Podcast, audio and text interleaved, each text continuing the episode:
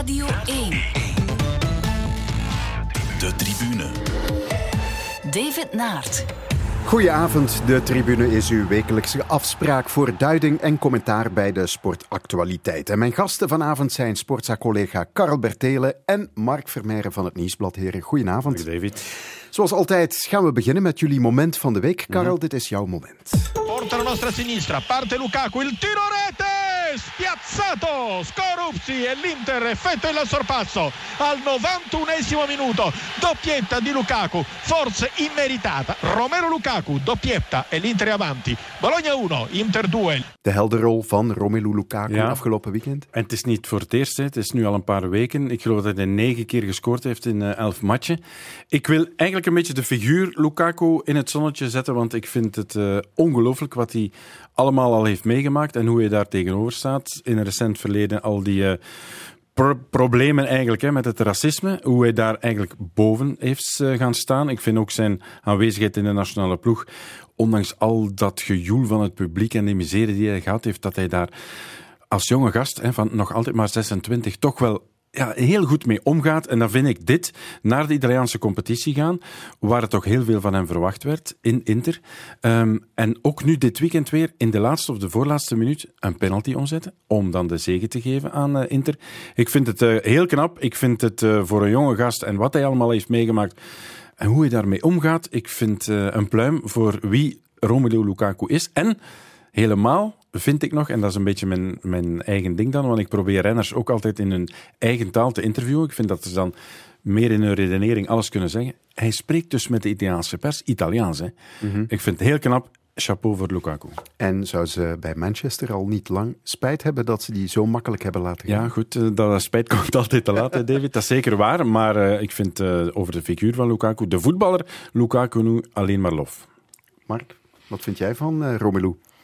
Ja, klopt volkomen. Die gaat, die gaat alle records breken eh, wat de Rode Duivels betreft qua, qua doelpuntenproductie. Als hij tenminste niet afhaakt wat hij al een paar keer heeft laten eh, verstaan. En daar zegt hij niks meer over nu, hè? Nee, nee, nee, misschien was dat ook eh, een, ATK? een- een- ja, oh ja, goed, ja, we, we zien het wel. Maar normaal gezien moet hij, moet hij echt alle records breken. En zijn best, beste jaren moeten er nog aankomen. Normaal wel, hè. ja. Dus waarom zou hij stoppen? Ja, inderdaad.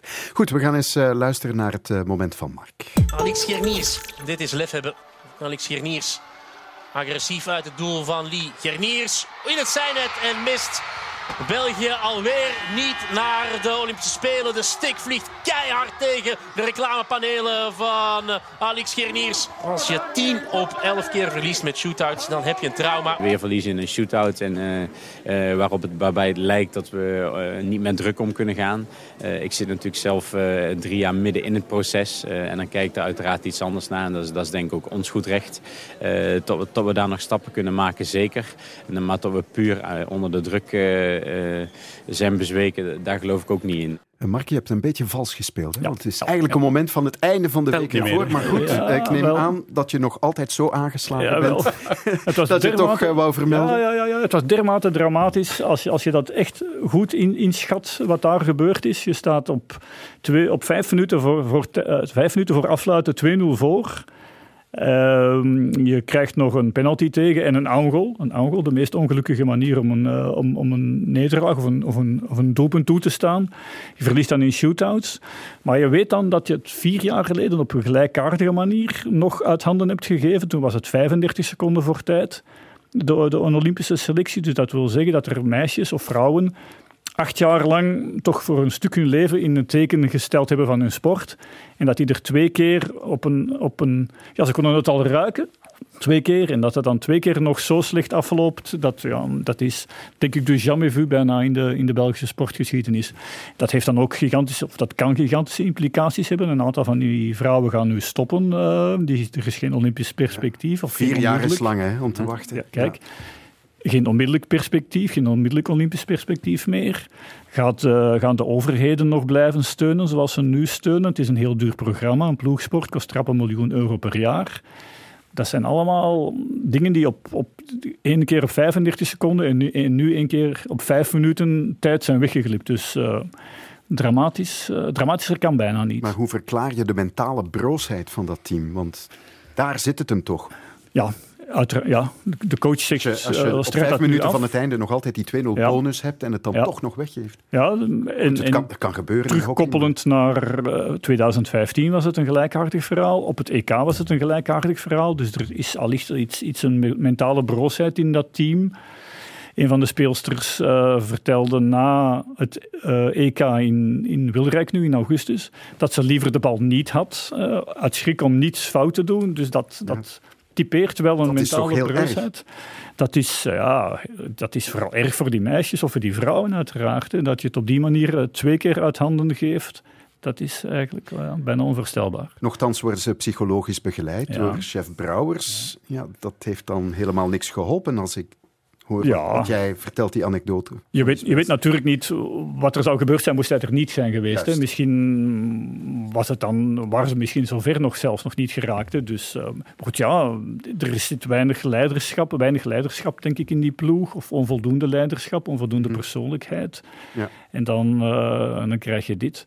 Anderzijds denk ik ook wel, en Marco Dron, bondsvoorzitter, blijft in dat project geloven. En als er nu één man is die veel geloofwaardigheid heeft opgebouwd binnen de Belgische sport, is het, is het Coudron. Hij is meer dan wie ook de man achter het succes van, de, van de Lions dan geweest. Ehm, hij blijft geloven in, in, die, in die Panthers. Dus in die zin kan ik hem wel volgen dat hij, niet, dat hij zegt dat dit geen eindpunt is. Dat Ja. dit een momentopname is eerder dan een, dan een structureel probleem. Dus. Ja. Enkele hockeyanalisten hadden na afloop van het échec eh, ja, toch wel wat kritiek op chef Brouwers en de rol die hij vervulde als psycholoog. En hij zei daar onder meer, eh, en dat vond ik heel raar, toen de vergelijking werd gemaakt met de mannenploeg, die in het verleden ook wel met dat soort problemen kampte. Ja, maar vrouwen reageren anders in zo'n situatie dan mannen. Dat vond ik een heel merkwaardige uitspraak. Dat is, maar goed, ja, die Chinezen, dat waren ook vrouwen uiteraard. en die, en die, en die Span- Spaanse meisjes, dat waren wel. Dus in die zin vlakt dat elkaar uit. Hè. Dus je, je kan niet zeggen dat die tegen mannen hebben gespeeld. Hè. Dus geen idee. Dat is, eh, om dat in te schatten moet je er echt heel dichtbij staan en heel echt dicht in zitten, denk ik, in die ploeg. Dus ehm, hoe dat, dat dan effectief verlopen is, die mentale broosheid, geen idee. Kan het met leeftijd te maken hebben? Want het is een meisje, mag ik misschien wel zeggen, van 18, 19 jaar. De enige die gescoord heeft dan Ja. in die shootouts. Die dan misschien zonder zorgen, zonder aan iets te denken... Kan. En die Kan. heeft misschien nog meer kans om naar, naar een speler te gaan dan, dan de ouderen, tussen aanhalingstekens, Ja. die dan misschien Kan. een laatste kans moeten grijpen. Het is natuurlijk moeilijk te zeggen op basis van één Ja. speelster, of dat Mhm. er nu al dan niet leeftijdsgebonden is. Maar neemt niet weg dat, dat, dat er dus echt twee gigantische kansen zijn Ja. gemist. Op, op, eigenlijk op vijf jaar tijd, twee keer op dezelfde, op een gelijkaardige manier. En de kopjes gaan naar beneden als ze weten dat dat shootsouts moeten genomen worden. Dat is eh, zeker en vast zo. Echt Ja. een probleem. Hè? Ja, er zijn een aantal landen. Ja, een aantal landen in het voetbal, Engeland, Nederland, die gelijkaardige trauma's hebben. Maar dit is nog een, een graad of twee erger. Ja, dat denk ik ook. Goed. De tribune. Vorige week hadden we het in de tribune een heel uur lang over veldrijden. En ook deze week moeten we het er toch nog even over hebben. Mathieu, gefeliciteerd. Was er vooraf iets van twijfel dat je dit zou kunnen? Ja, er was niet, niet echt twijfel omdat ik ja, me gewoon goed voorbereid had. Het was meer een beetje onwetendheid wat ik had over de tegenstand. Hoe sterk dat die zou zijn. Dus eh dat heb je nooit zelf in de hand. Ik had eh, voor mij gedaan wat ik kon om hier goed te zijn. Jij bent een tijdje eruit, je komt, er, weer- je komt weer en bam, je staat er. Moet toch ongelooflijk frustrerend zijn voor de rest? Ja, Niet dat jij daar iets mee te maken hebt. ja dat, dat is moeilijk te zeggen. Ik denk dat dat een vraag is die je beter aan hun kunt stellen sowieso. Maar ehm, ja, ik, ik, eh, ik heb er wel van genoten vandaag. Ja, dat is het meeste wat je kunt zeggen, want bij zijn comeback eh, telde hij de concurrentie gewoon uit. Mathieu van der Poel. Ja, het moet frustrerend zijn voor de rest, vroeg de man van de NOS, Karel. Ja, ik denk- vragen. Als je die vraag inderdaad dan aan al die Belgen gaat stellen, dan gaat het antwoord ja zijn. Nee, het is inderdaad, eh, ehm, als je dan eventjes mm, achterover leunt en, en denkt van, al die Belgen die al gereden hebben, die dus eh, al 7, 8, 9, 10 crossen hebben gereden, zijn allemaal voorbereid, trainen allemaal, leven ervoor, zijn allemaal de mannen van vorig jaar ook. Er is niemand nieuw, buiten eh, Tom Pitcock die aan het opschuiven is. En niet vergeet Eli Iserbit ook, want hij kwam van de beloftecategorie, heeft een paar keer met de profs meegereden, Ja. rijdt nu een volledig profjaar. Dus dat zijn ook 10 minuten langer crossen. Niet vergeten voor die belofte, de overgang is 10 minuten langer crossen. En het is dan dat het gebeurt natuurlijk altijd, want dan moet je je, je, je finale rijden. Van der Poel uh, komt erbij en legt meteen de anderen het vuur aan de schenen, terwijl iedereen het omgekeerd had verwacht. Ik vind dat er een beetje naïef is gedaan over het duel dat er stond aan te komen, Iserbiet Van der Poel. Ja? Er, is ooit, er is nog nooit een duel geweest, Van der Poel-Iserbiet. Waar zou Iserbiet tegen Van der Poel geduelleerd hebben. Dus dat kon niet, omdat hij vaak bij de belofte reed. Dus om nu onmiddellijk al te zeggen dat dit de man zou zijn die Van der Poel, niet vergeten, de laatste 26 crossen gewonnen heeft. Waar zou Van der Poel dan ja, de mist ingaan tegenover Eli Iserbiet? Omdat hij nog maar een paar trainingen in de benen had misschien? Maar genoeg, hè. Ja. En ik denk en ik vind persoonlijk dat ze heel beleefd geweest zijn bij de ploeg in de aanloop naar. Van inderdaad daar de klemtoon op te leggen. Hij is nog maar vier keer in het veld geweest. Misschien komt hij koersritme tekort. We zullen zien. Ja, we gaan hopen tegen beter weten in. Heel propertjes, heel mooi gedaan, terwijl ze eigenlijk allemaal wisten. En nu hoor je het hier bij die Nederlandse journalist ook meer bij Van der Poel dan bij, tegen onze mannen. Zo van, ja, hij was er natuurlijk klaar voor. Hè. Hij heeft Koppenberg heeft hij overgeslagen. Waarom? Omdat hij dan misschien nog niet 100% zeker was. Maar Ruddervoorde is een speeltuin voor Van der Poel. Je wist dat eigenlijk dat het ging gebeuren. Ja, en dat het dan gaat gebeuren en dat Iserbiet om anderhalf minuut wordt gereden, dat vond ik toch wel heel straf. Is het een kaakslag, Karel? Eigenlijk zou je moeten zeggen ja, hè, dat iedereen dat gewoon beseft van uh, dit is our categorie. Uh, dit is een uh, renner die op alle vlakken, mag ik één cijfertje eens noemen? Dit was zijn 332e UCI-wedstrijd als prof en zijn 162e overwinning. En dat is oud is ongeveer door twee. En hij is 25. Ja. Hij is in 2014 prof geworden. Waar gaat dit eindigen? En het is in drie disciplines, hè, want Toon Aert zegt: nee, nee, nee, nee, ik rij alleen in de cross. Iserbiet, nee, nee, nee, nee, we gaan niet naar de weg. Ja, jongens, en je wordt op je eigen terrein zo geklopt. Dit, dit ja, ik vind dit, dit is een kaakslag. Ja. Ik bedoel dat niet negatief. Hè. Dat is niet om te zeggen dat nu al die renners er niets van kunnen.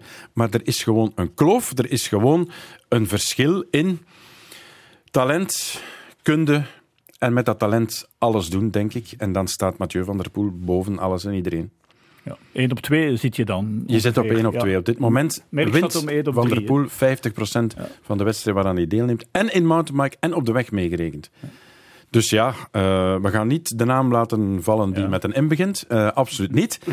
maar in deze situatie, in deze generatie, met deze renners, is er geen gelijke mogelijk met Mathieu van der Poel. Maar hoe frustrerend is dat, ja, dat als concurrent van Van der Poel? Want nu is hij nog niet eens in topvorm. Nee, en hij is nog niet in topvorm. Dus ja, ja wat, wat ik denk dat, dat voor de rest van het seizoen? Voor de tweede plaats rijden.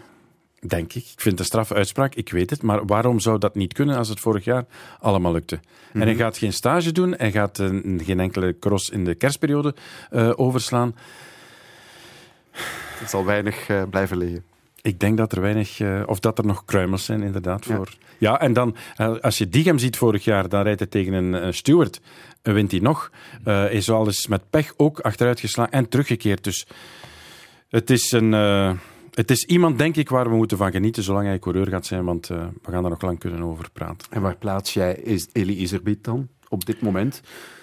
Ik denk dat Eli Iserbiet van dit jaar moet uh, uh, profiteren, niet profiteren, moet, uh, moet investeren om een eerste profjaar volledig rond te rijden, zo goed en zo kwaad als hij kan, op zijn type parcoursen. Hij deelt nu al een heel klein beetje in, mm kan u van die wereldbeker zijn hoofddoel maken. Hij moet dat doen. Hij moet iets nemen wat hij nog nooit gedaan heeft, want het was een beetje veel aan het worden bij de beloften en het was niet meer altijd spannend en hij vond zijn motivatie niet. Nu kan hij dat allemaal wel doen en dan moet hij op de manier waarop hij bezig was gewoon verder doen, in de wetenschap van er is zeker één beter. En Toon Aerts, waar staat die vergeleken met een jaar geleden? Ik ben een beetje ontgoocheld in Toon Aerts. Uh, en ik hoorde Sven Nijs dit, jaar, of dit weekend ook zeggen van hij is niet zo goed als vorig jaar op hetzelfde moment. Ik vind dat er een groot verschil is. Want op uh, vorig jaar was Toon Aerts de man van het seizoen. Um, de grote twee waar het mee begon, werden de grote drie. En daar werd Aarts zonder probleem door iedereen aan toegevoegd. En ik denk ook niet dat er uh, iemand daar iets tegen in te brengen had. Maar hij ondergaat een beetje de druk, denk ik. En hij is een beetje geviseerd met die kampioenentrui. En het gaat hem niet goed af op dit moment, heb ik de indruk. Hij is ook niet de beste mee altijd in de start. Moet dan gaan achtervolgen. Maakt foutjes, een beetje, wat je vorig jaar minder zag. Dus ik denk dat het lastig is voor uh, Toon Aerts om dit seizoen uh, er helemaal bovenop te komen. De tribune. Radio 1. We gaan terug naar gisteravond even voor 10 uur. Champion of the world. Did it in style, mate. You did that in style. I remember watching this sport when I was younger, just waking up come downstairs. I bacon. My stepmom Linda, who's here today, she would make me a bacon sandwich, and me and my dad would sit there together and watch the Grand Prix. And um, it's you know it's odd to be to watch it and see someone in the TV set, and now to be the person that's in the TV set, you know, and be doing something like uh, uh, the, the, great that I saw in Ayrton, uh, the great that I saw in Michael, and it's, it's uh, beyond surreal. Lewis Hamilton die het onder meer had over zijn voorbeelden Ayrton Senna en Michael Schumacher. Gisteren kroonde Hamilton zich tot wereldkampioen Formule 1 voor de zesde keer al en zo is hij nog maar één titel verwijderd van het record van Michael Schumacher. We haalden er even Chris Wouters bij, Formule 1 commentator bij PlaySports. Goedenavond Chris. Dag David, goedenavond. Ja, ik zal maar meteen met de deur in huis vallen. Viel er dit seizoen wel iets te beginnen tegen Lewis Hamilton? Helemaal niks. nee, het was een, uh, eigenlijk een fantastisch seizoen voor Hamilton. Hij zit uiteraard ook in een van de beste wagens. Um, aan het begin van het seizoen leek het even of zijn teamgenoot Valtteri Bottas na vorig seizoen, waar hij echt niet sterk genoeg was, of die een metamorfose had ondergaan. En de eerste twee, drie races kwam hij heel goed uit de verf. Hij won er toen ook meteen eentje. Maar dan heeft Lewis Hamilton vijf, zes fantastische races gereden, helemaal foutloos. En toen was het alweer duidelijk dat uh, Bottas de tweede viool zou spelen. Ja, en de uitdager, Ferrari, uh, er werd veel van verwacht, maar het heeft erg lang geduurd eer ze echt uh, stonden waar ze moesten staan, hè, Ferrari? Ja, het is altijd moeilijk om, om na de wintertests correct te kunnen voorspellen wie de sterkste gaat zijn. Want die wagens een maand later bij de start van de eerste grote prijs, die zijn al helemaal veranderd met een heleboel onderdelen. Dus het bleek al snel dat Mercedes eigenlijk terug beschikte over de beste package. Uh, als je dan een Lewis Hamilton in zo'n wagen zet, ja, dan is daar maar weinig tegen te beginnen. Het heeft ook lang geduurd voor Ferrari de inhaalbeweging heeft kunnen maken. Um, in tweede instantie ook Red Bull. Het fijne is nu dat we sinds een paar races eigenlijk met, met drie topwagens zitten die min of meer aan elkaar gewaagd zijn. Zeker in qualifying. In de race is het toch vaak nog Mercedes die uh, ja, qua lange stints en zo toch iets sterker blijkt te zijn. Ook hoe de wagen omgaat met de banden enzovoort. Maar um, ja, alweer hebben zij hun huiswerk het beste gemaakt. Hè. Ja. Uh, wat we nu hebben gezien aan het einde van het seizoen, is dat dan indicatie al voor volgend seizoen? Dat het dan misschien toch spannender zou kunnen worden? De vraag is dat die we elk jaar opnieuw stellen, Chris. Ik hoop het. Ik hoop het. Um, ook daar is het uiteraard koffiedik kijken, maar de reglementen in de Formule 1 gaan heel zwaar veranderen het seizoen daarna, in 2021. Um, en dat betekent onder andere het motorreglement verandert totaal niet. Uh, nu is het ondertussen het vierde seizoen met dezelfde motoren. Mercedes had al heel snel de beste en de sterkste motor. De mogelijkheden op de motor van Mercedes om te blijven ontwikkelen zijn uiteraard beperkter. Hè. Je kan niet blijven extra pk's vinden, of mm -hmm. extra power vinden, of extra koppel vinden. Dus bij Honda bijvoorbeeld heb ik de indruk dat er nog wel, nog steeds een beetje marge zit. Bij Ferrari misschien ook. Uh, ja, de laatste koers kwamen ze niet zo goed uit de verf. Maar volgend seizoen zou wel eens kunnen, en dat is heel vaak zo, het laatste seizoen voor de reglementen veranderen, dat, dat alles heel dicht bij elkaar ligt. Ja, uh, laten we nu nog eens kijken naar Lewis Hamilton en de vergelijking maken met Michael Schumacher. Uh, dat record van zeven wereldtitels van de Duitser. Gaat Hamilton dat evenaren of zelfs verbeteren? Hij kan dat zeker evenaren en zelfs verbeteren. Hij is 34, Lewis Hamilton. Hij staat ja, op de top van zijn kunnen, moeten we zeggen. Uh, hij is ervaren, hij is nog steeds bloedsnel. Hij is agressief en assertief genoeg uh, op de piste. Hij maakt bijzonder weinig fouten en daarmee bedoel ik eigenlijk nauwelijks nog fouten. Um, ja, het is een, een, plezier om naar te kijken. Dus hij kan zeker dat record van Schumacher gaan evenaren. Volgend jaar wordt, verwacht ik dat Mercedes zeker nog opnieuw de sterkste package heeft, of toch één van de. Dus volgend jaar is hij zeker opnieuw kandidaat wereldkampioen. Het jaar daarna met de nieuwe reglementen is het altijd even afwachten hè, welk team die nieuwe reglementen het best interpreteert in het ontwerp van de wagen. Maar ja, je kan er niet omheen dat Mercedes gewoon een topteam is met heel veel super intelligente en knappe ingenieurs. Dus die zullen zonder twijfel wel terug met een machine komen die mee gaat doen voor de overwinningen. Tot slot, uh, Chris. Ja, de vergelijking als racer tussen Schumacher en Hamilton, waar staan die ten opzichte van elkaar voor jou?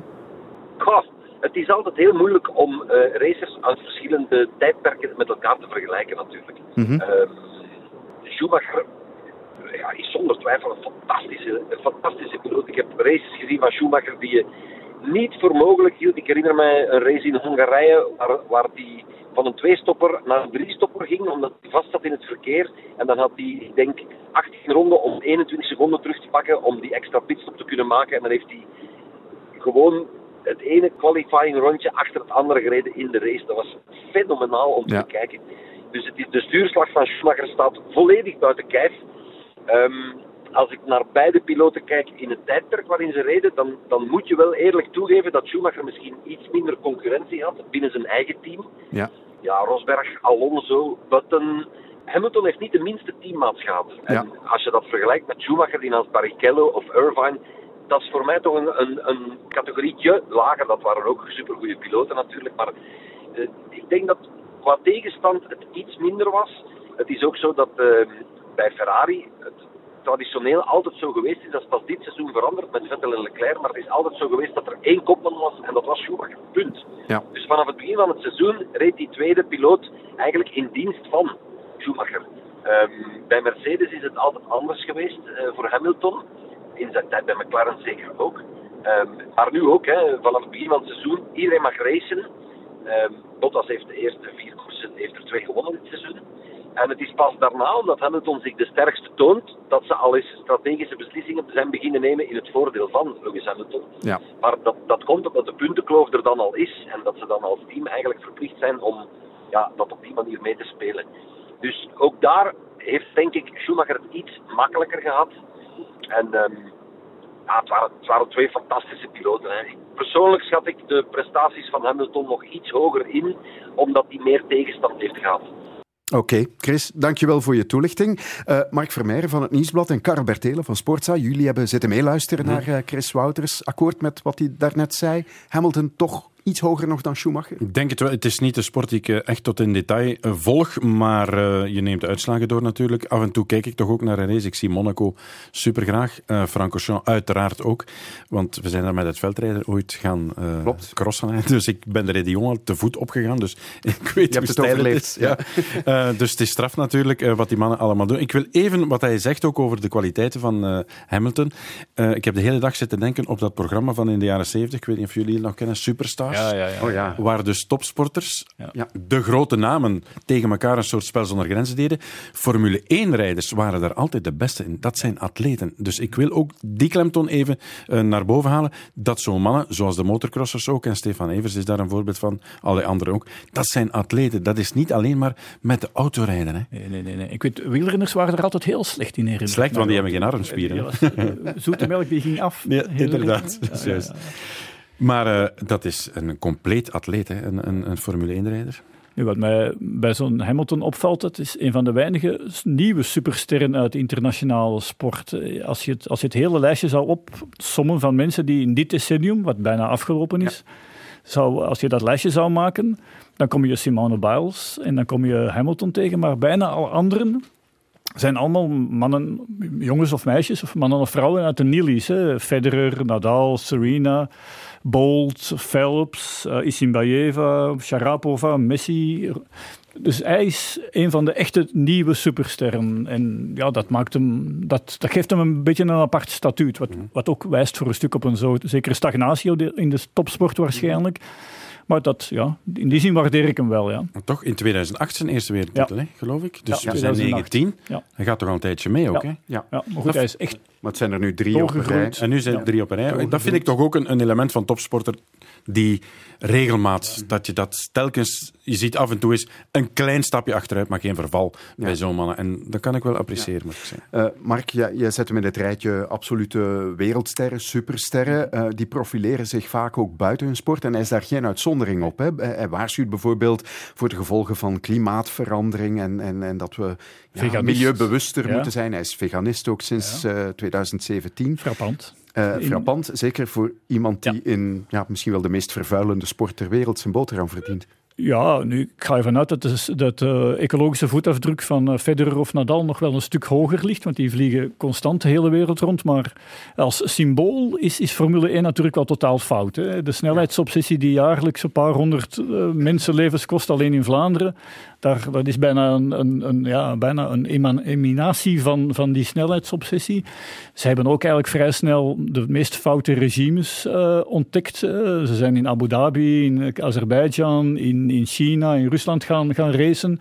Dus in die zin is dat eigenlijk wel een een sport met een, met een zwart randje. En dan is het dan inderdaad frappant dat de lijstaanvoerder of de vaandeldrager van die sport eigenlijk bijna een, ja, een, een, een, extre of een linksere koers begint te varen en duidelijk voor het milieu opkomt. Ja. Dat is frappant, ja. Ja, je kunt, je kunt dat zelfs hypocriet noemen. Ik weet niet of het hypocriet is, maar... Zijn bedoelingen zijn ongetwijfeld heel oprecht, hè? want hij leeft er ook naar. Hè? Ja. Hij bent ook plastic in zijn leven bijvoorbeeld. Uh, hij heeft zijn privéjet verkocht. Dat soort dingen. Dus, dus, hij handelt er ook Hij handelt ernaar, ja. Dat, is, dat, dat neemt me dan wel meer voor hem in dan, dan de hele sport waar dat hij dan deel van uitmaakt. Maar misschien doen anderen het ook, hè, zonder dat, dat het in de aandacht komt. Dus. Dat zou kunnen. De tribune. We gaan naar het voetbal, want Racing Genk zit in crisis na de 2-0-nederlaag in Eupen afgelopen zaterdag. En net nu maakt Genk de verplaatsing naar Liverpool. Die wedstrijd in de Champions League is morgenavond ook te volgen in Sportza hier op Radio 1. We gaan even naar Anfield Road, want Genk is daar nu aan het trainen en Bert Sterks is er naar aan het kijken. Uh, Bert, weinig nieuws van op die training wellicht? Nee, en uh, er valt wat drizzle, zoals het hoort in Engeland. Ja, Ligt motregen voor de training, inderdaad. Uh, nee, weinig nieuws. De hele kern is mee afgereisd naar hier. Ook de geblesseerde Uronen, want Felice Mazzu die vindt het een bijzonder moment voor de club Racing Genk. En daar heeft hij natuurlijk gelijk in. Dus hij wil iedereen mee laten genieten van deze verplaatsing. Dus ook heel wat jongens die niet in actie zullen komen, de bank misschien zelfs niet zullen halen, die zijn er hier allemaal bij op dat kwartiertje training waar je meestal eigenlijk gewoon niets te weten komt. Ja, ik had het over de crisis bij Genk. Je hebt de situatie vanochtend bij het vertrek eh, besproken met de voorzitter van de club, Peter Kronen. Wat had hij erover te zeggen? Wel, eigenlijk hadden de voorzitter en de sportief directeur Dimitri de Condé het uh, volgende over te zeggen. Eigenlijk een beetje hetzelfde. De situatie is redelijk uh, duidelijk. Zoals het loopt, kan het niet verder. En ze willen een ander gevoel hebben aan het einde van deze week. Dat wil dus zeggen na de wedstrijd van morgen, maar vooral na die tegen A-agent op zondag. Die is natuurlijk nog een pak belangrijker in de competitie. Hier morgen kan je wel wat de eer rapen, maar wellicht geen resultaat. Je weet maar nooit. Maar het percentage slaagkans hier op resultaat is natuurlijk heel erg klein. Je kan je wel proberen in de kijker te spelen een keer te tonen aan Europa. Er natuurlijk ook wat van proberen te genieten. Dat zei Matsu zo net ook tijdens de persconferentie. Genieten, maar niet om foto's te maken, niet om de toerist uit te hangen. Maar dat wil natuurlijk wel zeggen dat er gisteren nagedacht is en gepraat is na die nederlaag tegen Eupen. En vooral ook de manier waarop er daar gepresteerd is. De lijn van de resultaten en van het vormpeil van Racing Genk stijgt niet. En mhm. stijgt zelfs, gaat misschien zelfs lichtjes naar beneden. En het is duidelijk dat er... Het is ze zeggen niet dat het een ultimatum is natuurlijk, maar de boodschap is wel duidelijk dat als er zondag geen beter gevoel is, dat dat wel het eh, eind, uh, einde van het korte tijdperk Madju zou kunnen zijn. Ja, het zal toch niet op Genk zijn dat Gent eindelijk eens op verplaatsing gaat winnen. zeg nooit nooit natuurlijk. Um, ja, moeilijk om op te antwoorden. Maar zoals ze zich zaterdag presenteerden, is dat natuurlijk niet helemaal onmogelijk. Hè. Dat was geen ploeg die daar stond. Dat was een, een groep spelers die geen antwoord vond, geen reactie vond. Die uh, de bal maar wat liet rondgaan, maar op geen enkel moment een, een, een, een vorm van kans kon creëren. Dat zal morgen misschien allemaal wat makkelijker worden hier, omdat er helemaal geen druk is. Zaterdag was er natuurlijk wel wat druk. Haalden ze nadien ook de excuses boven van de wind en het eh, kleine terrein en dergelijke, wat eigenlijk allemaal eh, niet nodig is. Maar goed, het, eh, het is wat het is. En wat ik dan ook vind, tijdens de persconferentie zo net, Eigenlijk maakte Felice Madou een nog vrij ontspannen indruk. Hij maakte bij de mhm. fotografen daar straks ook een soort van grapje. Er stond ergens een paneeltje langs de kant met coach stop, waar hij gewillig zelf bij ging poseren nog. Um, maar hij doet die persconferentie dan ook in het Engels. Ik weet mhm. niet of je daartoe verplicht wordt. Dat wordt wel gevraagd door de UEFA alleszins om dat te doen. Maar in zijn geval zou ik het precies toch liever in het Frans doen met een tolk erbij, want hij krijgt niet de kans om zich uit te drukken zoals het hoort. Ja, hij verstaat, eh, begrijpt, ja, voilà, hij begrijpt sommige vragen zelfs niet, moet dan herhaald worden. Hij geeft antwoorden die geregeld helemaal naast de kwestie zijn. Dat komt er misschien wel goed uit dan op dat moment, zeker nu in een soort van crisissituatie. Maar ik stel me dan soms de vraag, ook in de kleedkamer wordt er vaak Engels gepraat. Er zijn heel wat spelers die geen Frans spreken en daar moet hij ook mee in het Engels communiceren. Als dat even beperkt is als in een persconferentiezaal, dan vraag ik me af of hij daar zijn boodschap wel helemaal kan overbrengen soms. Ja. Oké, Bert, ik ga je verder laten kijken naar de training. En we horen jou morgenavond opnieuw. Liverpool Racing Genk. De tribune. Het toernooi begon op 20 september. Het eindigde zeven weken later op 2 november. En dan heb ik het over de Wereldbeker Rugby in Japan. En in de finale overklaste de underdog, Zuid-Afrika, de favoriet Engeland. De Engelsen die zich op voorhand zeker waanden. We hebben met z'n allen gekeken naar de finale. Een beklijvende wedstrijd was het toch? Ja, tot verbijstering van mijn vrouw dat ik al zaterdagmorgen om 10 uur naar TF1 dan nog zat te kijken. Maar eh, ik heb haar dan uitgelegd dat dit eh, om de vier jaar is en dat dit eh, iets is wat je moet zien. Ik, heb vroeger op, op, ik ben vroeger opgestaan voor Cassius Clay te zien, uiteraard. Mohammed Ali. Ik heb de, ja, eh, de wedstrijden van Kleister s'nachts in Amerika ook bekeken. Ik vind, als sportjournalist, je moet dat gezien hebben. Juist, juist, juist. Ik ben nog opgestaan voor eh, de laatste wedstrijden van Michael Jordan bij de Bulls. Uh, omdat Ah, ik wist heb ik ook niet. dat dat eh, tot het- een, een einde kwam aan een belangrijke periode. En Iets was dat je moest gezien hebben. Ja, Ja, maar- van dat Maar- geleden. Vertel eens, wat vonden jullie van die finale? Ja, eh, de, de, de overmacht inderdaad van Zuid-Afrika was, was indrukwekkend. Ik eh, ben nu geen echte rugby-kenner. Een paar matchen live gezien, omdat eh kameraden van ons eh, hun zoon speelden. En ben eens een paar keer gaan zien. Belgisch niveau dus. Bijveldje van de Heijzelen, waar ze dan spelen. Maar dit was zo indrukwekkend. Dit was met zo'n overmacht tegen zo'n groot bekend land. Dat de favoriet was, inderdaad. Dat ze zo de match hebben naar zich toegetrokken, was indrukwekkend. Ja. En het blijft onwaarschijnlijk dat eh, kerels van een meter, van 2 meter, een 4, 5 en 120 kilo zo winbaar en explosief. snel zijn, eh, ja. eh, Ja. Dat is ja, fantastisch om te zien. Fantastisch om te zien. Het verschil in fysieke kracht was Ja. echt opmerkelijk. De, in de scrums zag je dat echt. Ja. Eh, die, die Engelsen werden weggeduwd gewoon door, door de. Zuid-Afrikanen. Ja, het is, eh, het is wel, wel spectaculair om te zien toch bij momenten, ja. Ja. Ehm, we gaan eens luisteren naar een, een uitspraak van de coach van de Zuid-Afrikanen, Rassi Erasmus. Een uitspraak die hij deed op de persconferentie achteraf. En de vraag was, speelden de Springbokken met veel druk? In South Africa, pressure is, not having a job. Pressure is uh, one of your close relatives being murdered. Uh, in South Africa, there's a lot of problems, which is pressure. And we started talking about things like that. And rugby shouldn't be something that creates pressure on you. Rugby should be something that creates hope. So uh, we started talking about things that we've got a privilege of giving people hope, not a burden of giving people hope. Uh, but hope is not talking about hope and, and saying you got hope and, and tweet a beautiful tweet and, and things like that. Hope is when you play well and people watch the game on a Saturday and they have a nice braai well, a barbecue for people who doesn't know braai is, uh, and, and have a nice barbecue and watch the game and feel good afterwards. Druk in Zuid-Afrika, dat is geen baan hebben of een naast familielid zien vermoord worden. En rugby, zo zei hij, mag geen druk creëren, maar het moet hoop genereren. Maar hoop, die maak je niet door erover te praten of te tweeten. Hoop, dat is gewoon goed spelen en de mensen tijdens de braai, de barbecue, gewoon laten genieten. Ja, het was een merkwaardige uitspraak, vond ik toch, in persconferenties. Want zo, zoals wij die vaak meemaken, die staan bol van de clichés. En Ja, de ja, inhoudsloze uitspraken. Dit was toch van een ander kaliber. Het was al voorhand duidelijk dat dit meer dan een wedstrijd was. Hè. Dat, eh, het hele, Zuid-Afrika, eh, Zuid-Afrika heeft, een, heeft, een, eh, heeft een verhaal natuurlijk. Hè, met, en met rugby daarin, daar als ex- extreem blanke sport ooit. Extreem, eh, de, de symboolsport voor de blanke overheerser. En dat, dat, sleept, dat speelt allemaal mee. Hè. Het verhaal van Mandela, die ooit eh, de beker heeft uitgereikt, uitgereikt na de eerste wereldtitel van Zuid-Afrika in 1995. Dus een mooie film over gemaakt. Juist, juist, juist, juist. Ja. Dus en als die coach slim is, en die gaat, on- die gaat dat ongetwijfeld gebruikt hebben om, eh, om zijn ploeg nog een extra dimensie te geven. Hè. Ja, maar het rugby in Zuid-Afrika komt natuurlijk wel van ver. Eh, toen ze hun eerste wereldtitel behaalden, eh, je had het er net over met Mandela, één zwarte. Eh 2007 bij de tweede titel twee zwarte. Mhm. En nu telde ik er al elf in, Ja. de, in de selectie.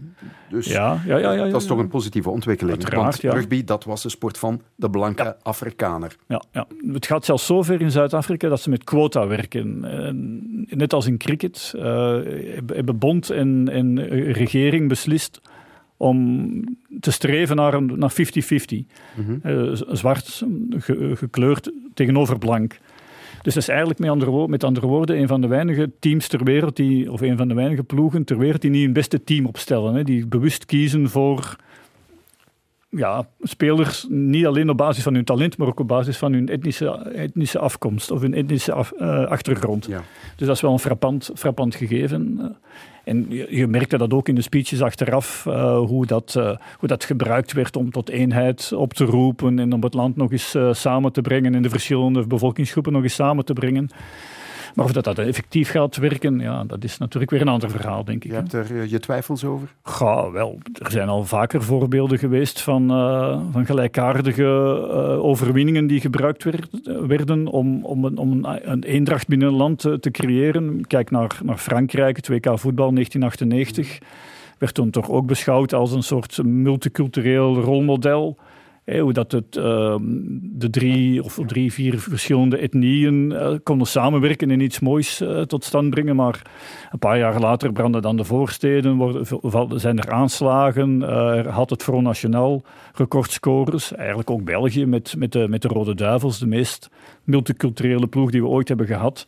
Maar je kan niet zeggen dat, er, uh, dat de bevolkingsgroepen, allochtoon, autochtoon, de jongste jaren fel naar elkaar zijn toegegroeid. Hè. Dus dat is een, denk ik een beetje wensdenken. Ja. Uh, zeggen van nu gaat er een kentering gebeuren, een maatschappelijke kentering. Ik hoop dat, maar ik vrees daarvoor. Ja, de economische situatie blijft natuurlijk wat ze is. Maar ja. toch, wat mij opval, opgevallen is, liever, is dat Zuid-Afrika hier voor het eerst toch met een zwarte aanvoerder ja. speelde. Dat is nooit gebeurd. Sia Colisi heet hij. Opgegroeid in een township, in een sloppenwijk is dat. Maar toch kreeg hij dat rugby van jongs af aan ingelepeld door zijn familie, vertelde hij. But obviously, when as soon as I got my opportunity to go to a model city school... And you know, I was training and playing rugby each and every single day. My dad played and his grandfather played, so rugby wasn't a new thing for me. So it's always been in my family. And when I got my opportunity at Grey, you know, and I just gave it my best shot. And when I got 16 years old, that's when I thought, okay, um, maybe I can I can make it out of this. Ja, hij heeft zijn kans gegrepen ja. en hij is, hij is denk ik misschien toch een voorbeeld voor, voor een deel van de bevolking. Ongetwijfeld. ongetwijfeld Want ja. hij is gespot door, door een, een talent scout die hem als kind zag ja. spelen. En zo heeft hij een beurs ja. gekregen en zo ging maar de bal Dat wil ik net vragen. Moeten die donkere spelers zich nog meer bewijzen om goed te zijn? Om in dat nationaal team dan te komen? Om die quota te voor, voorbij te gaan?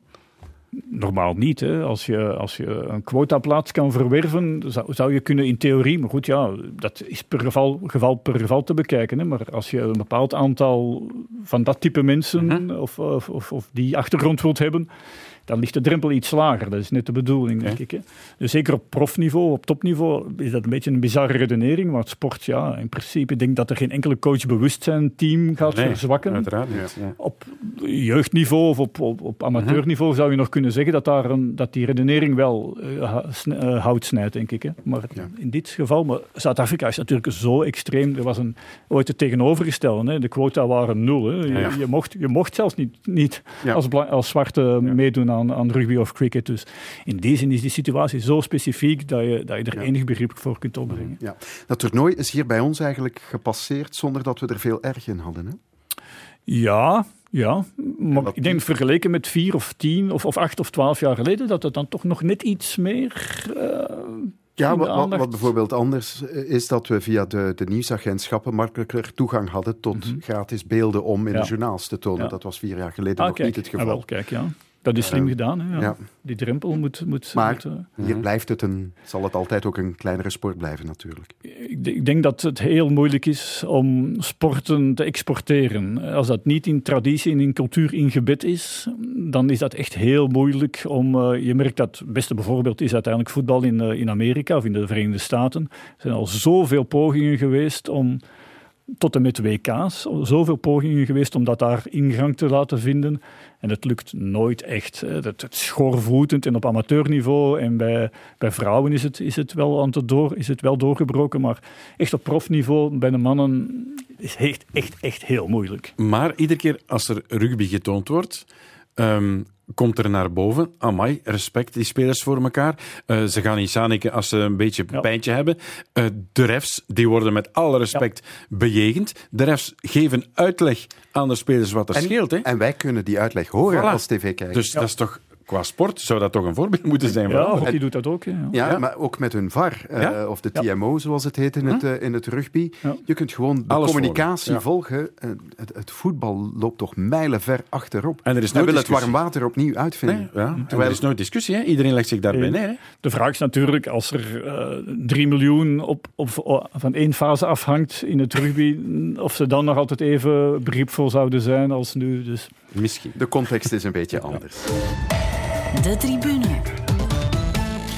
Het laatste thema dat we vanavond aansnijden in deze tribune is tennis. Met eerst toch wel het nieuws van de dag. Kim Kleisters zal haar comeback in het tennis niet kunnen maken volgend jaar in januari in Australië. Ze moet eerst nog herstellen van een knieblessure. Een knieblessure opgelopen tijdens het padellen. Ja. ja zes tot acht weken oud heb ik begrepen. Um, ja, het is pech of uh, illustreert dat de blessuregevoeligheid die er nog altijd is bij hmm. Kim Kleisters? Mijn eerste reactie was, waarom doe je dit? Waarom ga je padellen?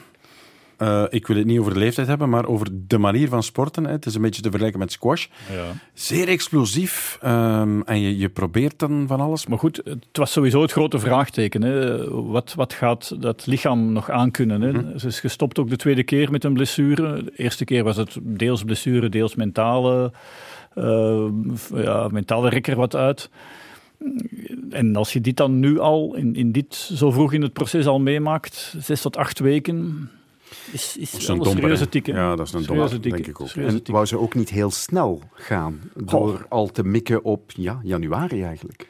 God, dat weet ik niet. Ik vermoed dat ze eigenlijk, ja, ze was al, voordat ze aankondigde, ja, ja. had ze toch al signalen gekregen. Gaat ook, ze toch al tests ondergaan hebben in de zin van, is dit haalbaar? Mhm. In die zin denk ik dat het niet zo, dat, dat niet zo het gegeven was. Nee.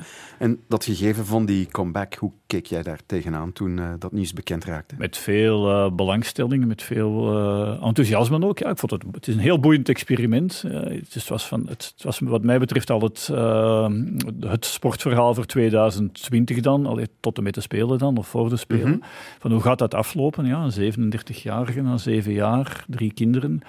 Ja, prachtig verhaal, boeiend om te volgen. Maar hoe schat je de kansen nu eigenlijk in?